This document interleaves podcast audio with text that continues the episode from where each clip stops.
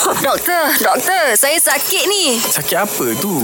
Nak tahu, dengarlah doktor, doktor. Doktor, tai lalat banyak kat badan sebab jarang mandi. Betul ke doktor? Ngaruk Tak ada kaitan eh. Ah. Ah, mitos semata-mata Aku tu. tak doktor boleh jawab macam.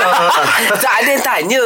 Sebab memang ada kawan saya ni banyak tai lalat dia doktor. Sebab dia tak lah. mandilah. Ha. Tak ada sebenarnya Ya. tai lalat tu terjadi di, oleh apa sel melanosit. Sel melanosit tu dia tergumpul dekat kulit. Ah, dia dia bentuk sarang. Macam-macam warna, macam-macam bentuk dia. Tapi dia kena ingat juga kalau bentuk tu Ah. pelik-pelik, Pelik. kita takut dia jadi ketumbuh hair, ketumbuh hair kulit. Ah, takut. Oh, dia jadi jadi kena check. besar tu, Ya. betul-betul. Ada sebuah petol gitu kena ah, dicek ya. doktor lah. Ya, betul. Dek. Deh. Oh, yelah. Orang mungkin takut sebab dia tak mandi, lalat hinggap. Ah, tu saya mitos. masa kecil, doktor, memang fikir tu betul tai lalat. Lalat hinggap saya halau. Saya takut berkesan. Allah, betul, lah tak doktor? adalah. Kalau sedap kat saya ni tak mandi juga. Tak Tak cakap hangin dia. habis. Ah. Hmm, Dia tak apa Mak Syah Cumanya jangan Kalau tiba-tiba umur 30 Tiba-tiba ada tak ada lah, atas dahi Besar petol gitu Ah, Itu ya, baru yang tu kena bahaya beringat, Kena betul. beringat Mak Tapi Syah satu lagi betul tu. Betul ke orang kata tek lalat buah bibir ni manis orangnya. Ah, Macam Datuk Siti. Oh, Minat Datuk Siti ni Ah.